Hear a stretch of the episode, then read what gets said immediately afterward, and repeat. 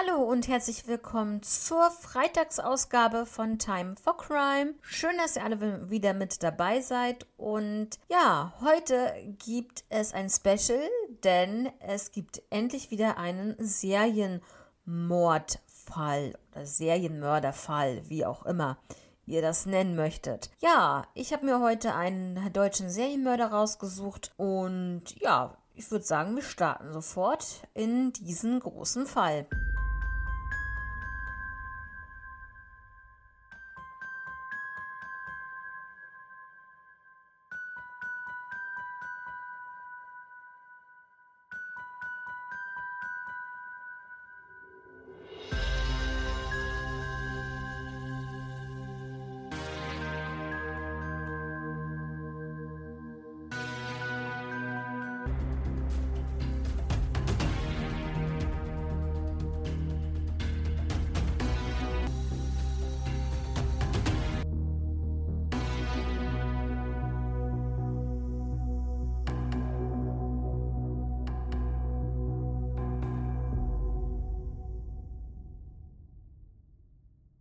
Ja, heute geht es um Fritz Hamann. Friedrich Fritz Heinrich Karl Hamann wurde am 25. Oktober 1879 in Hannover geboren. Seine Spitznamen waren der Vampir, der Kannibale, der Schlechter und der Werwolf.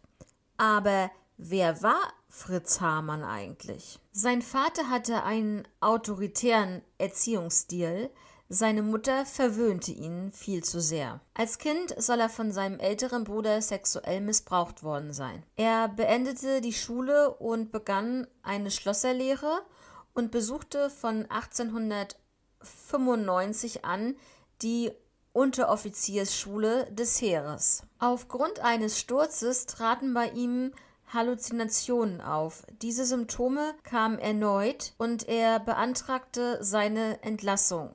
Er war dann arbeitslos und von einer Nachbarin wurde er sogar verführt. Er beging an Nachbarskindern dann sexuellen Missbrauch. Das gab ein Strafverfahren, aber dieses wurde dann eingestellt. Dann wurde er in eine Heilanstalt in Hildesheim eingewiesen und man attestierte ihnen Schwachsinn, so nannte man das damals. Dieses ganze drumherum und diese Heilanstalt und dass er da drin sitzen musste, das hatte ihn auf jeden Fall ein Riesentrauma eingebracht. Und ähm, er flüchtete von dort mehrfach und äh, setzte sich dann zum Schluss ähm, bei seiner letzten Flucht in die Schweiz ab und kehrte dann 1899 wieder zurück. Im Jahr 1900 wurde er eingezogen und war in Colmar stationiert.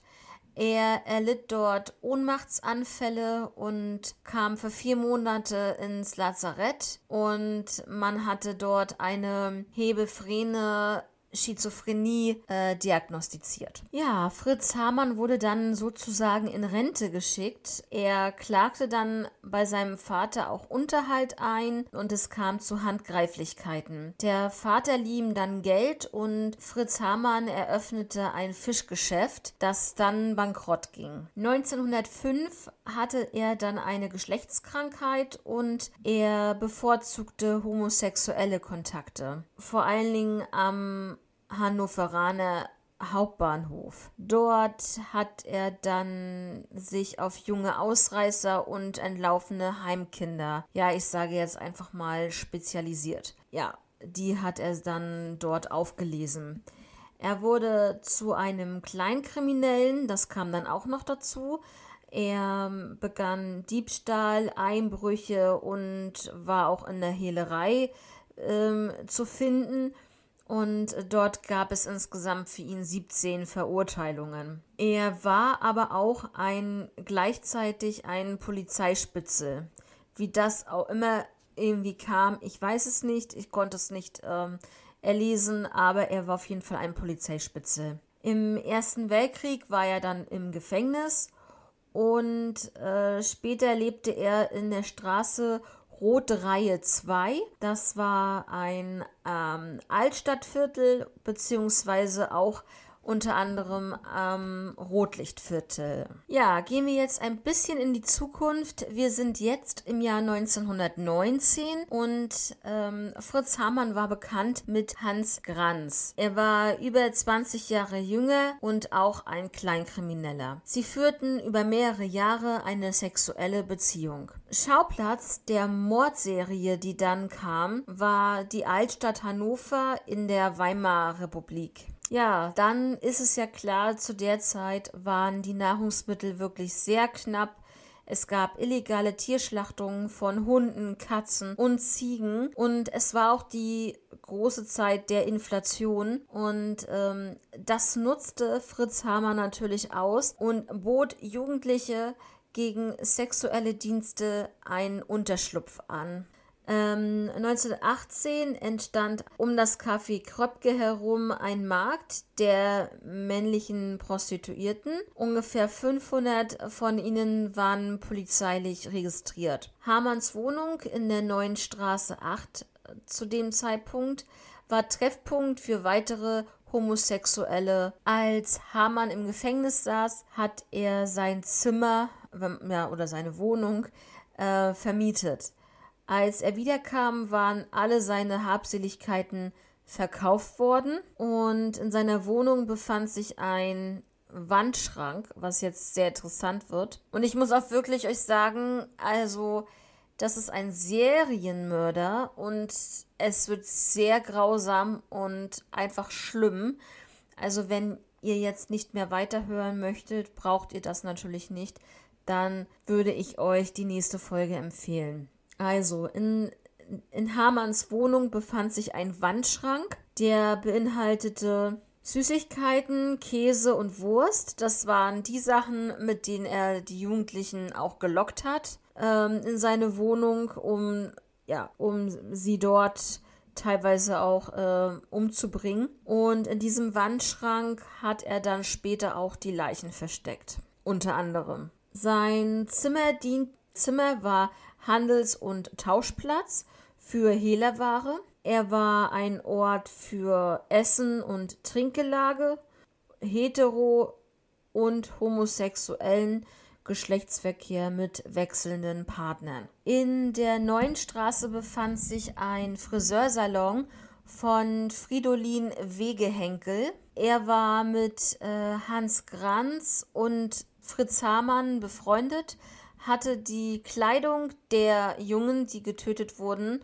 auch noch mitverkauft. Also sie haben damit auch noch Geld gemacht mit der Kleidung der toten Jungen. Äh, Fritz Hamann ähm, wurde von den Jungs Onkel Fritze genannt und von den Erwachsenen Kriminal Hamann. Im Viertel wurde er als Wohltäter der Obdachlosen gesehen. Ja, und hier ist natürlich die große Frage auch wieder, die aufkommt. Wussten eigentlich die Nachbarn etwas davon?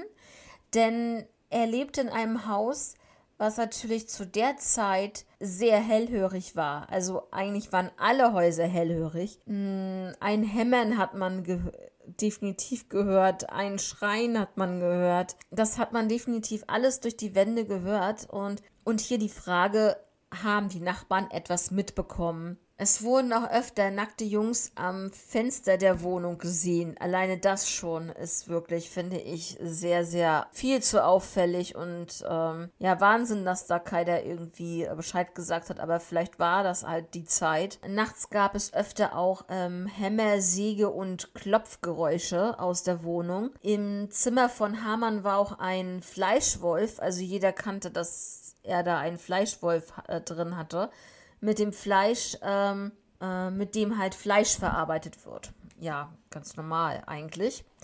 Aber bei ihm wohl nicht so normal. Die Jungen, die in die Wohnung von Fritz Hamann kamen, brachten Geflügel, Kaninchen oder Hunde mit und das zum Schlachten, was ich wirklich sehr unappetitlich finde. Also Geflügel und Kaninchen okay, aber Hunde, ich bitte euch. Krass und zur damaligen Zeit vor allen Dingen. Ein Zigarrenhändler aus der Nähe, Christian Klobes, behauptete, die Jungen gingen in die Wohnung von Fritz Hamann und kamen aber nicht mehr heraus. Also er war der Erste, dem das auffiel, dass die Jungen nicht mehr aus der Wohnung herauskamen. Ein Gerücht hat, kam dann auf, dass Hamann die Jungen an die französische Fremdenlegion verkauft hat, aber das blieb nur ein Gerücht, das war nicht der Fall. Die Nachbarn beobachteten ihn sogar, also Fritz Hamann, wie er mit Paketen und Säcken aus seiner Wohnung herauskam. Ja, und dann zog Hamann in eine sieben Quadratmeter große Bodenkammer äh, in der Rote Reihe Nummer 4. Hans Granz trennte sich dann von Hamann und zog mit einem Witkowski zusammen. Es wurde oft genug beobachtet, wie Fritz Hamann mit zugedeckten Eimern das Klosett im Hof aufsuchte. Also da war schon so ein bisschen die Vermutung, dass irgendetwas bei ihm falsch lief. Und jetzt kommen wir einfach mal zu den Funden. Zwischen Mai und Juni 1924 fanden Kinder fünf menschliche Schädel in der Leine einem Fluss. Es waren männliche Schädel und vermutlich wurden sie mit einem Messer abgetrennt. Die Ermittlungen ergaben, dass es sich hier dann um einen Serienmörder handeln muss. Ein Ausschluss war ein Raubmotiv. Man geht von einem homosexuellen Täter aus. 30 Männer, die in der Umgebung bekannt waren für die Homosexualität zu diesem Zeitpunkt. Darunter war auch Fritz Hamann. So, Leute, und jetzt wird's krass. Ein Polizist erinnert sich, dass Fritz Hamann bereits 1918 im Verdacht stand, zwei junge Männer getötet zu haben. Vom 17. Juni 1924 wurde Hamann polizeilich observiert. Am 22. Juni wurde er dann verhaftet wegen Bedrohung eines Jugendlichen in, im Hauptbahnhof. Ein Tag später, am 23. Juni, wurde dann Hamanns Wohnung durchsucht. Man fand Blutspuren und auch blutbefleckte männliche Kleidung. Hamann behauptete, das Blut stammt von seinem Nasenbluten. Ja, ganz bestimmt. Ich glaube, das sagt jeder Serienmörder. Das kommt vom Nasenbluten. Das ist mein eigenes Blut. Also so eine Frechheit, sowas zu behaupten, ey. Am 29. Juni nach körperlichen Misshandlungen gestand er einige Tötungen, widerrief sie aber am Folgetag wieder. Am 5. Juli 1924 senkte man den Wasserstand der Leine. Im Flussbett wurden etwa 300 menschliche Knochenstücke geborgen von mindestens 22 Personen. Um die Identität der Opfer zu klären, stellte man die Kleidungsstücke öffentlich aus. Es funktionierte bei einigen Opfern, diese wurden dann so identifiziert aber nicht bei allen. Ja, um ein Geständnis zu bekommen, wurde Fritz Hamann in seiner Zelle angekettet. In jeder Ecke der Zelle waren Bretter montiert, darauf waren Schädel positioniert. Die Augenhöhlen waren mit rotem Papier ausgekleidet worden und eine Kerze stand dahinter, die angezündet wurde. Also man hat da richtig Terror gemacht, weil sie einfach wollten, dass er das Ganze gesteht. Also selbst echt krass von der Polizei. Also ich glaube, heutzutage würde sowas überhaupt nicht mehr stattfinden. Aber damals 1924 war das wohl äh, ja so eine Art Art äh, Möglichkeit, ein Geständnis herauszubekommen, denke ich. Er gab zu, beim Akt äh, die Person unkontrolliert in den Adamsapfel gebissen zu haben. Und die Jugendlichen waren teilweise geschwächt. Sie ähm, haben keine, sie sind nicht mehr irgendwie dazu gekommen, sich zu wehren und ähm, der Tod trat ein durch das Durchbeißen Adams Apfels und gleichzeitig Würgen und Drosseln der Person. Die Tötung war für Hamann so anstrengend, dass er neben dem Toten oder dem Getöteten zusammenbrach und einschlief. Als er aufwachte, machte er sich einen Kaffee und fing an, die Leiche zu zerstückeln. Das Gesicht der Opfer hat er mit einem Tuch bedeckt. Er öffnete die Bauchhöhle und holte die Eingeweide heraus, die er dann in einen Eimer packte. Mit mehreren Schnitten öffnete er dann den Brustkorb und entfernte somit Herz, Lunge und Niere. Mit, Schla mit einem Schlachterbeil trennte er Arme und Beine vom Torso ab. Dann löste er das Fleisch von den Knochen. Die Darmschlingen wurden zerteilt und in die Toilette, in der Toilette heruntergespült. Mit einem Küchenmesser wurde die Kopfhaut skalpiert und der Rest des Körpers landete hauptsächlich in der Leine. Ja, Fritz Hamann sagte dann auch noch dazu, dass sein Sexualtrieb stärker war als der Ekel bei der Zerlegung der Leichen und auch der ähm, Beseitigung der Leichen. Ja, dann ging das Ganze natürlich vor Gericht und zwar vom 4. bis zum 19. Dezember 1924 war dann das Gerichtsverfahren. Er wurde angeklagt wegen Mordes an 27 Menschen von 1918 bis 1924. Er gab neun Taten zu, weitere zwölf Taten hielt er für möglich, sechs Taten beschritt er, davon wurden ihm aber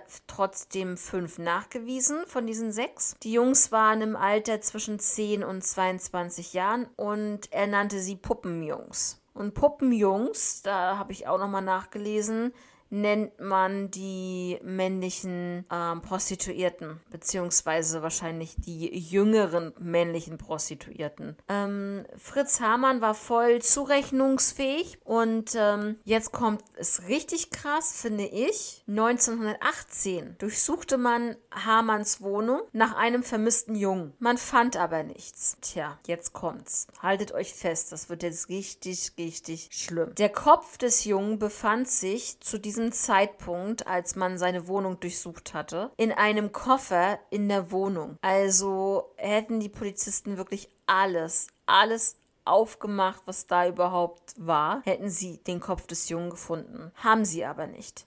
Und ganz ehrlich, alleine so ein fataler Fehler hat dazu geführt, dass er nicht überführt wurde, das schon 1918 und dass er sechs Jahre lang morden konnte. Das ist wirklich einer der schlimmsten Justizfehler zu der Zeit. Ich sage es euch. Richtig schlimm. Fritz Hamann handelte auch noch mit Fleischkonserven. Ein Gerücht sagt, er verarbeitete darin Menschenfleisch, aber das wurde nie bewiesen. Am 19. Dezember 1924 wurde Fritz Hamann dann endlich zum Tode verurteilt.